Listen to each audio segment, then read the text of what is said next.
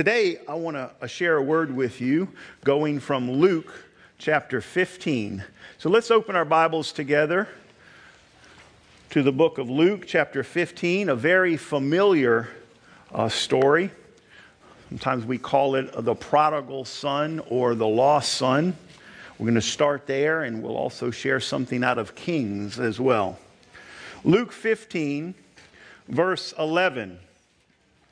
Jesus continued There was a man who had two sons. The younger one said to his father, Father, give me my share of the estate. So he divided his property between them. Not long after that, the younger son got together all he had and set off on a distant country, and there he squandered his wealth in wild living. After he had spent everything, there was a severe famine in the whole country, and he began to be in need. So he went and hired himself to a citizen of that country, and went who sent him to feed the pigs. He longed to fill his stomach with the pods that the pigs were eating, but no one gave him anything. You know, this is a very familiar story to the Christians if you've been in church at any time, and um, you know, there's a, a number of different angles and messages that have been preached. You know, we talk about uh, the grace of God and His mercy for this lost son. We talk about the goodness of the Father that shows the goodness of God. We talk about the religious spirit of the older brother who, you know, hey, dad, look what I've done all these years, and you've never, you know, cut the, the fatted cow for me, you know. So it's a lot of different angles can be preached here. But uh, I just want to look at it from this angle today. I want to talk about changing your future. Changing your future. You know, we have to sometimes come to the realization that I need a change. Many of us in here have, um, you know, recognized that need for a change in our life and sought out, and God sought us, and we came to Him as He reached out to us. And there was a change that took place, but it starts with the realization that I need a change. We can end up like this story is familiar to so many people. You know, how did I get here? This man finally, you know, looked up from a pig pen.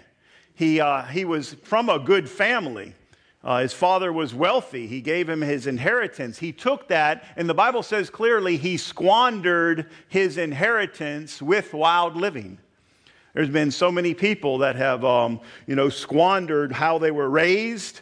Some in, uh, in good homes, in Christian homes. Others maybe not raised in a family like this, raised in a struggling home, in a, a home of contention, in a home of um, addiction, and home of struggle. But at some point, all of us need to come to the realization where He is I need a change. Something's got to give. How did I end up like this? Why am I here? Why, why is this such a mess? So there must be, you know, we, we come to the place where there must be a better way whether it be in your whole life or could be something in your marriage just say hey there's got to be a better way. What, what's going on wrong here? There's time for a change. It could be in your finances. Lord god something's got to give. This has been going on for too long. There i need a change in my finances. I need a change of jobs. I need a change in how i'm dealing with my children or how i'm, I'm uh, my attitude toward life there has to be sometimes a realization and recognize our need and admit there's a problem. Amen? Amen? That's usually the first step to a change. Well, here this man, after his squandering his wealth with wild living, we don't know how long that went on, but it says after he had spent everything, there was a famine in the whole country. He began to be in need. Isn't that something that sometimes we won't look up until we're in a pit. Sometimes it takes that. I've prayed with families before who are praying for a lost loved one or a struggling one. We pray, Lord God, whatever it takes. Are you ready to pray that? Are you ready for something to happen, a crisis to take place where, you know, someone gets busted, someone goes to jail, someone, someone needs a stop in their life to the point where something's got to happen to make them look up? Some of us had to get there before we would. Amen? Well, that's what this guy was. He had squandered his wealth, he had gone through a lot of things in life. Apparently, he was having a good time for a while, as long as, you know, he had the money and the friends were hanging around, but you lose it all, man, they're not there, are they? You know? You ever wondered where your friends were when you were in the prison cell? Where are they now? You know, where are, where are my buddies that I used to party with or used to do, go here with? Where are they now? Here he is, and he has nothing. And he longed to fill his stomach with the pods that the pigs were eating. No one gave him anything at that point. You know, I, I like to say we have to recognize a need, admit there's a problem. In order to change your future, church, we must learn from the past, make a quality decision in the present, and carry out that decision into the future. Amen? We look at our past, we look at our, our struggle, we learn from it, learn from the past, and then it comes to the point where we have to make a decision. I'm ready for a change. I need help ready for a change. Change me, Lord. Show us. What should we do different in our relationship, in our marriage? What should we different in, in how we're raising our children? What should we do different on the job, in our finances? What should we different in our health, in our mind? What should we do different in our spirituality? Lord God, I'm ready for a change. We make a quality decision and then we carry it out. We've got to come to the point where we say enough is enough. I'm tired of having this victim mentality. You've met people with a victim mentality. There's always something wrong, there's always a problem, and it's always someone else's fault. You know? Well, my job did this, my mother did that, my family did this, my girlfriend did that, my boyfriend did that. You know, this, this is the way it is. And always a victim of a, someone else causing your circumstance, and always looking, you know, I'm a victim. It's time to change as a Christian and make those changes and follow Christ and become, have an attitude of a victor rather than a victim. Always what everybody else has done to me. This is, the why, this is why I'm in poverty. This is why I'm in pain. This is why my job's not working out. This is why uh, quit blaming everyone else with a victim's mentality of what everyone's doing and start rising up and claim the victory that Christ has won for you. It takes a quality decision, and sometimes it takes a place where I believe now, when I hear about a crisis, I praise the Lord. You know, get calls all the time as a pastor. There's crisis going on in this life or this life. Praise the Lord. A crisis is good because a crisis brings about a change. Some folks won't make a change till the crisis hits. Amen? So I hear about crises in people's lives and they call and say, Come on in, let's talk about it. God's about to do something special in your life. Are you willing to listen and make some turns? Amen? Got to carry it out in your future instead of living a lifelong pity party, you know, waiting for someone else to bail you out or looking for the government to be your mama. Time to make some changes in our own life come out of the pit and quit complaining and rise up. Let's look what he did. Luke chapter 15, verse 17. Here it goes. What is Christ saying here? When he came to his senses, finally got to the point. Hey, when he came to his senses, he said, How many of my father's hired men have food to spare, and here I am starving to death? I will set out and go back to my father and say to him, Father, I have sinned. Comes a point where we say, Hey, I will recognize, you know, I believed in God once. I believed in Jesus. I, I, I had this. I've been wandering around in my life with all these struggles. There comes a time where we say, You know what? I'm going to go back to Christ. I'm going to go follow him. I'm going to go back to walking in his way. I'm going to turn. I'm turning from this. I'm repenting and I'm coming back to you, Lord. Amen? He says, He came to his senses. How many of my father's hired men have food to spare, and here I am starving to death? I will set out and go back to my father and say to him, Father, I have sinned against heaven and against you. Man, it's good to apologize. It's good to ask the one you've hurt, whether you've, you know, left your children for this, that, or the other. It's good to write them a letter, talk to them, apologize. I am sorry for what I have done. It heals you and heals them. It's good in a marriage, in a home, in a family, at a workplace. You're showing up late for work, and the boss has to get on you rather than you know getting mad at him and causing talk, and getting other few workers to be mad at them. Repent and turn. I'm sorry, it was me. I'm late. I'm the one. Recognize your fault in it. Admit you have a problem. Repent and turn. Receive a rebuke. Receive a rebuke instead of being defensive. Listen to it. Man, that person giving you a rebuke could be right.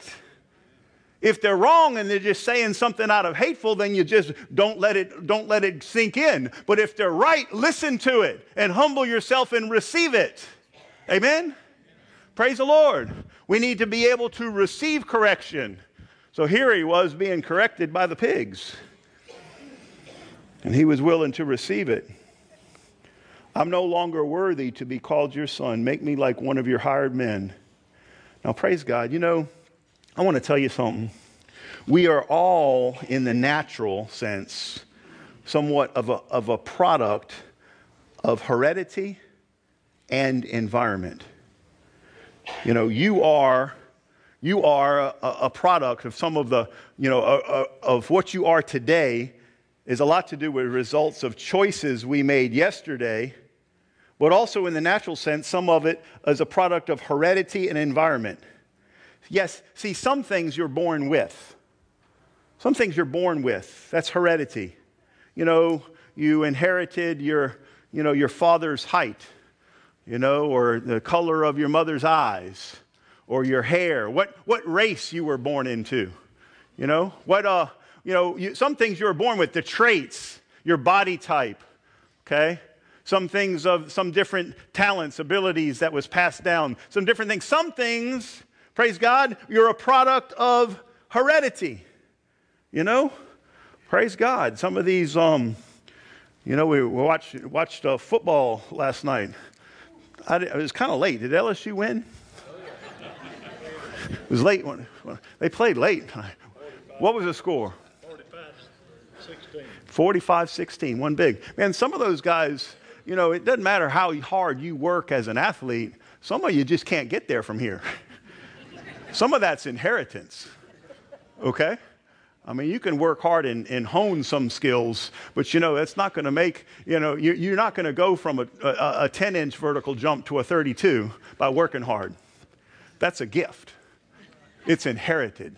Okay? Some things you can you can improve, but praise the Lord. There's different kinds of inheritance that you know you have been born with. Said, but there's also you're a product, somewhat in the natural sense, of your environment. Some things you were born into. Some things you're born with, some things you were born into, your environment. In other words, where you were born, how you grew up. You know, you, some, some of us, praise God, we're born in America. We're blessed. It's a joy. But you didn't choose that.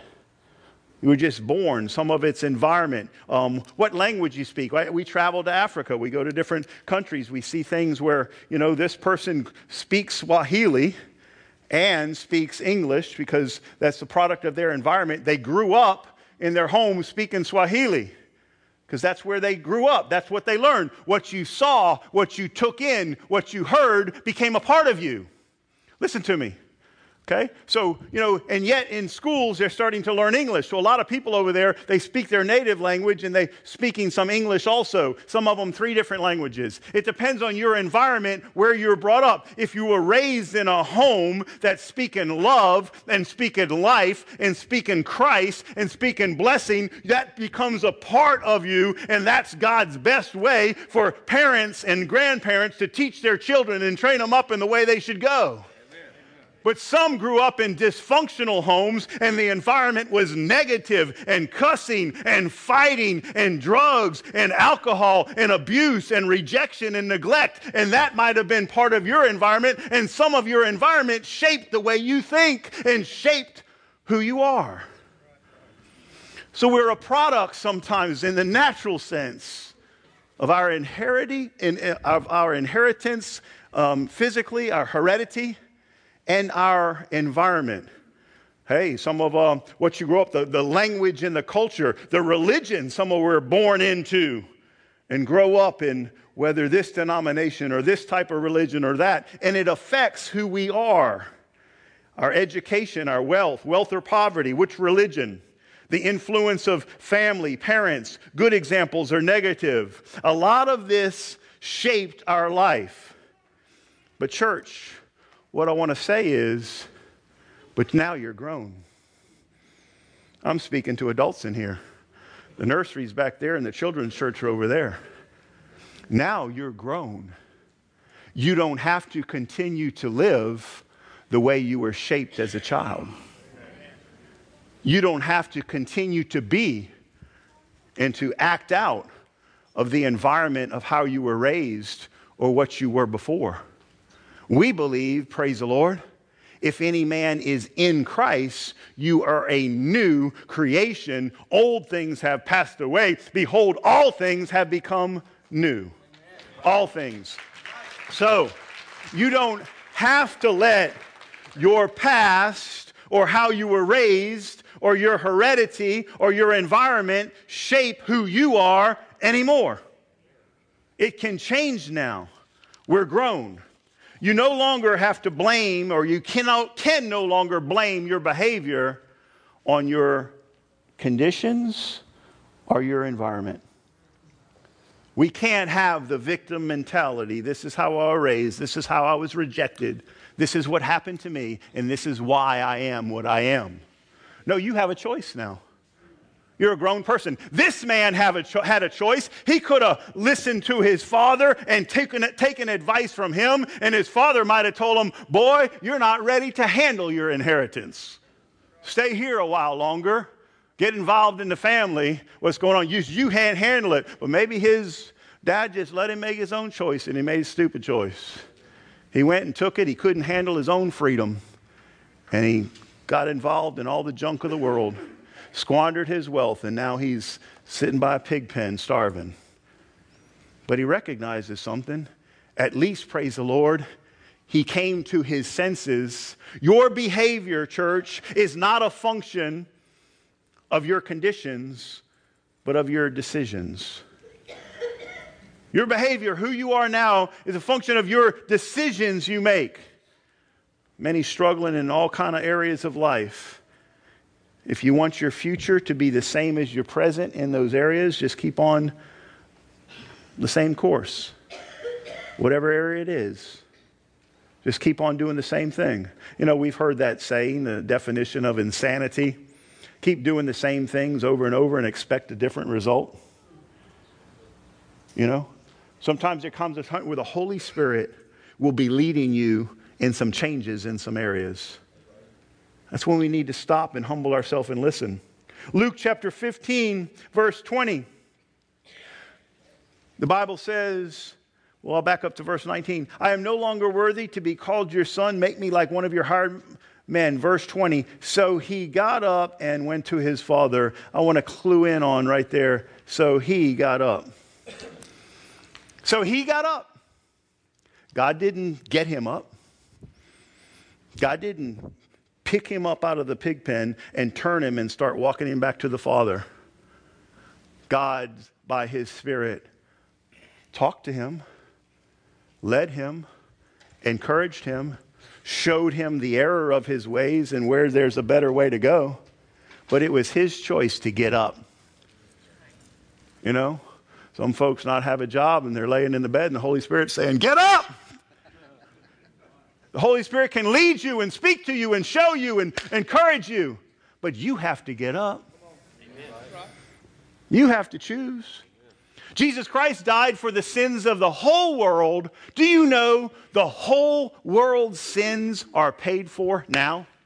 Everyone out there who's still struggling in sin, all kind of their sin is paid for too. But they have to hear it, and they have to believe it, and they have to choose to receive it. The sins of the whole world is paid for. Jesus didn't have to, you, you don't have to pray for your loved one, Lord God, save him. Jesus said, I already did, man. I did what I needed to do. Go tell him and let him make a choice. Jesus doesn't have to go do anything to save your lost loved one. The Holy Spirit's already reaching out. We just got to go in the name of Jesus and speak the word and preach and teach and tell them and give them the choice to turn and get up or not. Some will, some won't. The Bible says, look, at you can circle it right there. It says, so he got up. He did. And went to his father. Praise the Lord. I love this next part.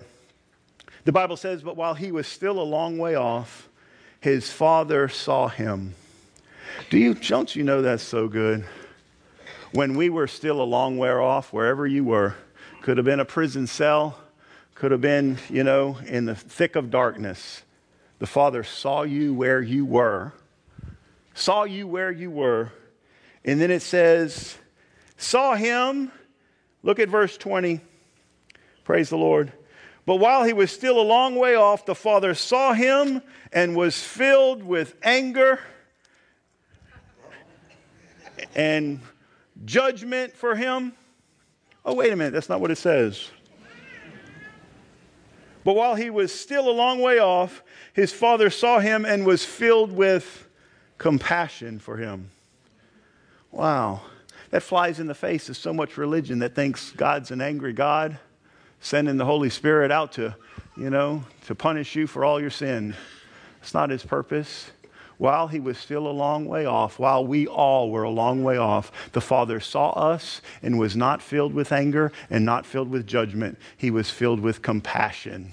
He is filled with compassion. The Father saw him, was filled with compassion, praise the Lord, and he ran to his son, threw his arms around him, and kissed him. He runs to you.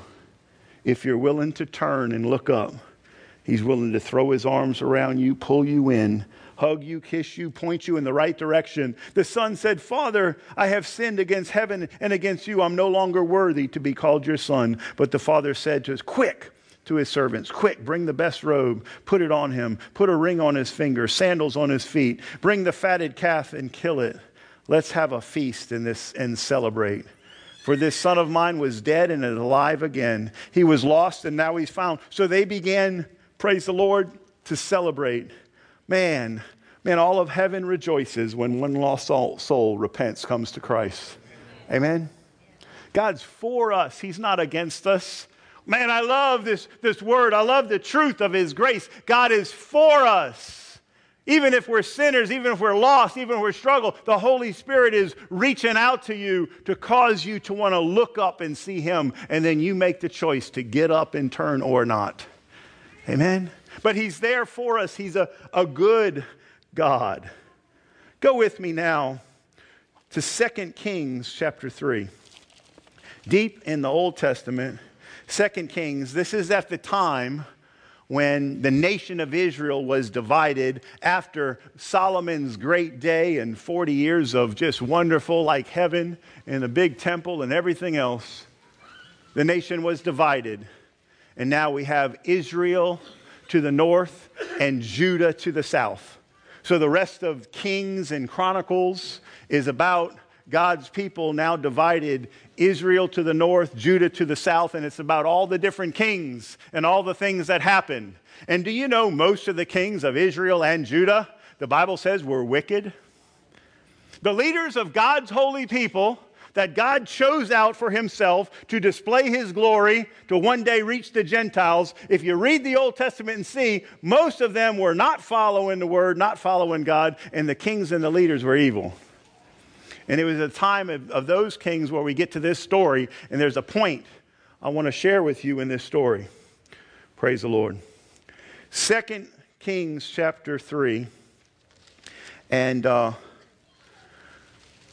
let's start verse 5. But after that, Ahab died. Ahab, one of the most wicked kings of Israel. The king of Moab rebelled against the king of Israel. So at that time, King Joram, this is the king of Israel to the north, set out from Samaria and mobilized all Israel. He also sent this message to Jehoshaphat, the king of Judah. Jehoshaphat, the king of the southern kingdom of Judah. Praise the Lord. Jehoshaphat was a godly king who loved the Lord and was trying to follow him. Joram in Israel, they had rebelled against God a long time ago. The king of, uh, he said, The king of Moab has rebelled against me. Will you go up and fight against Moab with me? I will go with you, Jehoshaphat replied. I am as you are, my people as your people, my horses as your houses, horses. But what route shall we attack? He asked. Through the desert of Edom, he answered. Verse 9 So the king of Israel set out with the king of Judah and the king of Edom. After a roundabout march of seven days, the army had no more water for themselves or for the animals with them. Now, think about this. You've got the king of Israel who decides Moab has rebelled against this. We're going to go attack them. We're going to go fight them. He goes to the king of Judah, Jehoshaphat. Hey, will you go with me? You know, we're brothers. We used to be all of one kingdom. And Jehoshaphat, yes, I'll go. My people are your people. My horse is your people. We're going to go together. And then they talked the king of Edom, Edom to go with them. So we got three kings going to attack this nation of Moab. But the route they're going to get there is through the desert. And after a week, marching and going with their horses and their people and their supplies and their food. They run out of water, slap on. There's no creeks, there's no springs, there's nothing. And it doesn't look good. Looks like they're going to die in the desert and they're going to be slaughtered by the by the, the Moab because they, you know, they have nothing left. If you don't, if you got an army with no water, you can't win. Okay, so there they are, and they're struggling. So now they have to seek and see what's going to happen here. All right. The army had no more water for themselves or for the animals with them. Verse 10. What the king of Israel exclaimed, Has the Lord called us three to, kings together to hand us over to Moab? But Jehoshaphat asked, Is there no prophet of the Lord here that we may inquire of the Lord through him? Wow. So Jehoshaphat was a godly man. And he's got a problem here with his army joined to Israel. And, buddy, you know, this wicked king he's joined himself with didn't have a very good plan. They should have sought the Lord before they went, huh? So now they get in trouble and now they're seeking the Lord. Sometimes we do that same thing, huh? You know, praise the Lord. I'm glad we got a congregation here who wants to come worship the Lord when things are good, when things are struggle. Doesn't matter. We're going to be consistent because God is good. Amen? So now they go and they want to, you know, so Jehoshaphat says, Is there not, is there a prophet of the Lord here we can talk to? Church, aren't you glad that today you can go to the Lord yourself? Think about it. The whole Old Testament, they couldn't really go directly to God. They had a sin nature and were sinners, and God's holy. They had to ask to hear from God through a prophet. See, the prophets would hear from God. The Spirit of the Lord would come upon them as they were worshiping. The Spirit would come upon them, and then they would hear from God and they could speak what they were hearing.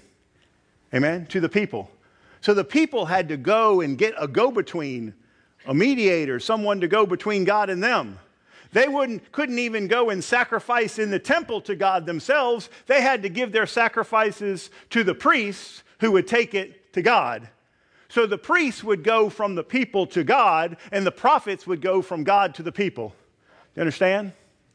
But aren't you glad, praise the Lord, our Lord Jesus Christ was both prophet, priest, and king. And he is the one mediator between God and man. And because, praise God, because he went and paid the price by through the veil of his flesh we can enter into the very presence of God. And now we don't have to go to a prophet priest or your pastor or others to get to that. You can pray yourself. The spirit of the Lord lives if you're a believer and Christian the spirit of the Lord lives in you and you have access to the very throne of grace yourself. And not just on Sunday all day every day. Amen? So here Jehoshaphat the king you think he'd have a right to go to God? No he wants to talk to God, he's got to ask for a prophet. But praise the Lord, at least he knows enough to go talk to God, huh? He was a godly king. So, Jehoshaphat asks, Is there no prophet of the Lord that we may inquire? An officer of the king of Israel answered, Elisha, son of Shaphat, is here. He used to pour water on the hands of Elijah. So they got word back to Jehoshaphat saying, Yes, there is a prophet here. His name is Elisha. And from what I can remember, this dude used to serve Elijah, and they all knew who Elijah was. Amen? Elisha used to serve under Elijah. Amen? Church, if you want to be in authority, in authority, you have to be under authority. All authority comes from God, and you can't rebel against it. To be in authority on your job, in your family, you know, whatever you're doing, you must also submit yourself and be under authority. If you're not willing to be under authority, you'll never be in authority. Let that sink in for someone. Amen? Okay? So we submit one to another. Praise the Lord. So Elisha was serving Elijah, and he ended up with Elijah's anointing. Amen? Praise the Lord. Hallelujah. So, Jehoshaphat said, Praise God, the word of the Lord is with him. In other words, if we want to hear from God, we can hear it through this guy, Elisha. So the king of Israel and Jehoshaphat and the king of Edom went down to him. So now this man of God's got three kings coming to him. Okay? The king of Israel, Joram, the king of Judah, Jehoshaphat, and the king of Edom and they don't even mention his name. They come into, and they're coming to see uh, Elisha. Elisha said to the king of Israel, What do we have to do with each other? Go to the prophets of your father and the prophetess, prophets of your mother. So Elisha rebukes this king right off, man. Think about it. Three kings come to see him, and he's no respecter of persons as far as what authority they're in. He knows God, and he knows this dude is not of God. See, the king of Israel, whose father was Ahab, was a wicked king.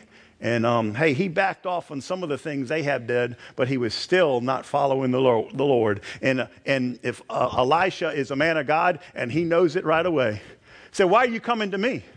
Why don't you go to your false prophets? You know? Praise the Lord. Oh, Lord, am I going to say that? I got folks calling the church all the time for different kinds of help. And we, we like to help people. So I ask them to come in. I want to meet them and talk to them. But you know, a lot of them never been to church or don't go or don't give to a church. Or they just want the church when it's time for help. So I say, well, what church do you go to? Don't go to church. Well, if you go to a church, why don't you see your pastor? But in the meantime, I use it anyway to bring them in so I can look them in the face and talk to them. And many times I get to witness and share Christ with them. Many times I get to lead them to Christ. But other times they just want to use the church, you know, to pay their light bill, but they don't want to go to the church. Some call and say, Can you do my cousin's wedding? Well, what church does your cousin go to? You want a Christian wedding and a Christian church, but you don't want to go to a church? Bring your fiance in. Let me talk to y'all and see if you want to get saved and follow Christ and then see about it. But I'm not going to make a mockery of a Christian wedding just because you want to do it in a church. You know? That would be kind of a, a mockery or hip, hypocritical to come and want to get married in a church but don't want to go to a church. So, dude, if you don't want to follow Christ or be a part of his kingdom, then go get married at the justice of the peace of the world. But if you want to listen to me for a while and come to counseling for a few weeks, I'll see about doing your wedding after we get saved. Amen? Are you with me? So, so Elisha does the same thing to this king. You know, this king of Israel comes in. He said, Hey, what are you coming to me for? You got your own false prophets. Why don't you go to them? You know? So he gives the king a rebuke. He's not scared. What do, you, what do we have to do? Go to the prophets of your mother or father. No, the king of Israel answered, because it was the Lord who called us three kings together to hand us over to Moab. Now, that's a confusing statement. He's saying the Lord called them together, and then he's saying the Lord's handing us over to Moab because we're in this desert. Hmm, that doesn't really relate. I don't think the Lord would have called them together to hand them over to Moab, okay, if they were listening. So he says this And now Elisha says, As surely as the Lord, I'm in verse 14 if you're following, as surely as the Lord Almighty lives, whom I serve, I did not have respect for the pres- presence, oh, if I did not have respect for the presence of Jehoshaphat, the king of Judah, I would not look at you or even notice you. But now bring me a harpist. So he's rebuking the king of Israel. Say, look, man, if Jehoshaphat wasn't standing here, I wouldn't even look at you. But because I respect Jehoshaphat, because he's a man of God, I'll talk to y'all. You hear? This is what, this is what Elisha's saying. Praise the Lord. Now bring me a harpist. Praise God. While the harpist was playing, the hand of the Lord came upon Elisha. You see, the prophets get in a place, they were called on God to speak the word, but they would get in that place of worship. You know? We enter his courts with thanksgiving. We enter his, you know, his gates with thanksgiving. We enter his courts with praise. There's something about coming to God in worship. I encourage us all as we come here and that praise team sets on the floor and to start the first note that you be an active participator in worship and not a watcher. Sit there, watch whatever. No, no, no. The words are on the wall. You have no excuse. Praise the Lord. I told the whole group right here, guys, this is the praising section. The words are on the wall. They left. No, I wasn't trying to, I wasn't trying to run y'all off. I was just saying, hey, you know, I'll just encourage you to praise the Lord with me. Hey, we want y'all to come sit here next week with me. We'll still praise the Lord to let together. But worship is a participation sport. Okay? We don't come and watch in the grandstands while the others play. They lead us and we worship with them. So the first thing Elisha wanted to hear from God, he wanted to worship. You hear? Hey, if you're in a turmoil or something going on in your life, you're in a struggle, the enemy's coming against you, there's things happening, um, whether it be you know, finances, the marriage, the, the struggle, you know, your kids, whatever instead of being filled with worry and anxiety and, you know, crying out a, a bunch of uh, doubt, why don't you just go worship for a little while instead? You got all this going on, but Father, I'm going to stop and, and praise you for who you are. You're a good, good God, and I'm going to praise you in the midst of this. Come on, didn't Paul and Silas, first thing they did, they got put in stocks and bonds in the prison? What do y'all want to do? Paul said, Hey, let's worship and they began to sing. And then things started happening. Okay? So the first thing Elisha did is says, get, get the harpist here. Okay? If it was modern times, he would have said, hey, bring Wayne with that lead guitar, you know? At the time they did the best with what they had. They'd bring the harpist. Now, praise God, while the harpist was playing, the hand of the Lord came upon Elijah and he said, this is what the Lord says. They were seeking a word from the Lord, and God answered. If you're seeking a word from the Lord, He will answer you. He will answer you. If you're seeking a word from the Lord and you go to Him in worship and stop and listen, He'll answer you. He'll speak to you. Usually, it is a still small voice in your heart. He'll lead you, He'll guide you. He says, This is what the Lord says Make this valley full of ditches. For this is what the Lord says You will see neither wind nor rain, yet this valley will be filled with water, and you, your cattle, and other animals will drink. This is an easy thing in the eyes of the Lord. He will also hand Moab over to you, and y'all will defeat the enemy. They have no water. It's looking like they're going to lose, they're going to die. They seek the Lord, and He answers them, and He tells them what to do. And here's what He tells them You're in a desert, have all these guys pick up picks, axes, shovels, and start digging ditches. I'm going to send the blessing and fill the ditches with water supernaturally, miraculously, and I'm going to water the whole camp, and you're going to be revived, you're going to be strengthened, your animals are going to be strengthened, you're going to go into war, and you're going to win. But you've got to get up and do something first. Dig the ditches. I'm not dropping this time a bunch of canteens full of water on your head.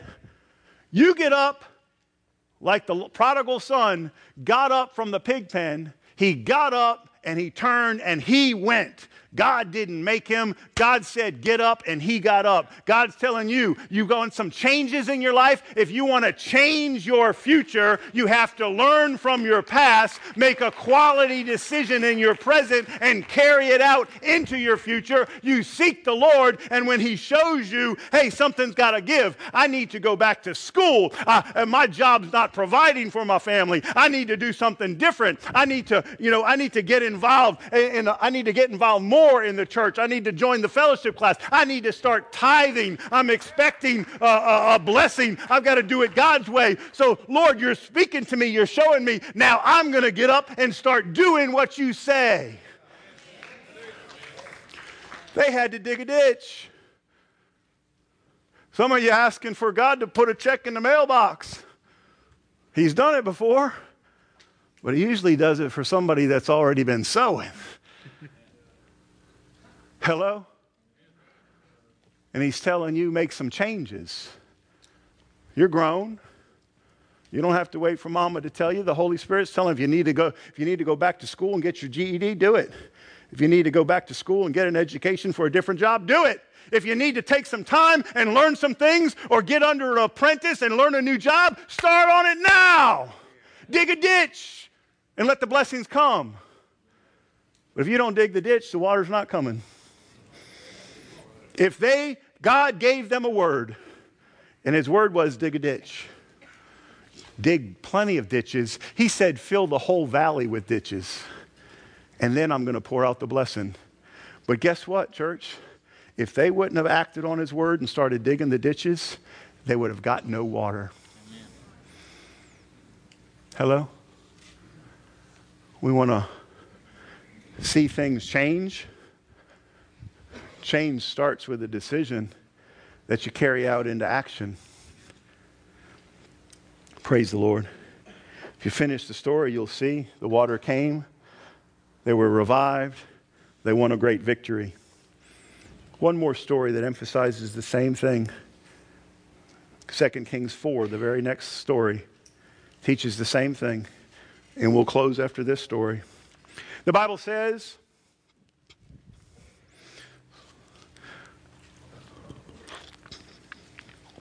The wife of a man from the company of the prophets cried out to Elisha.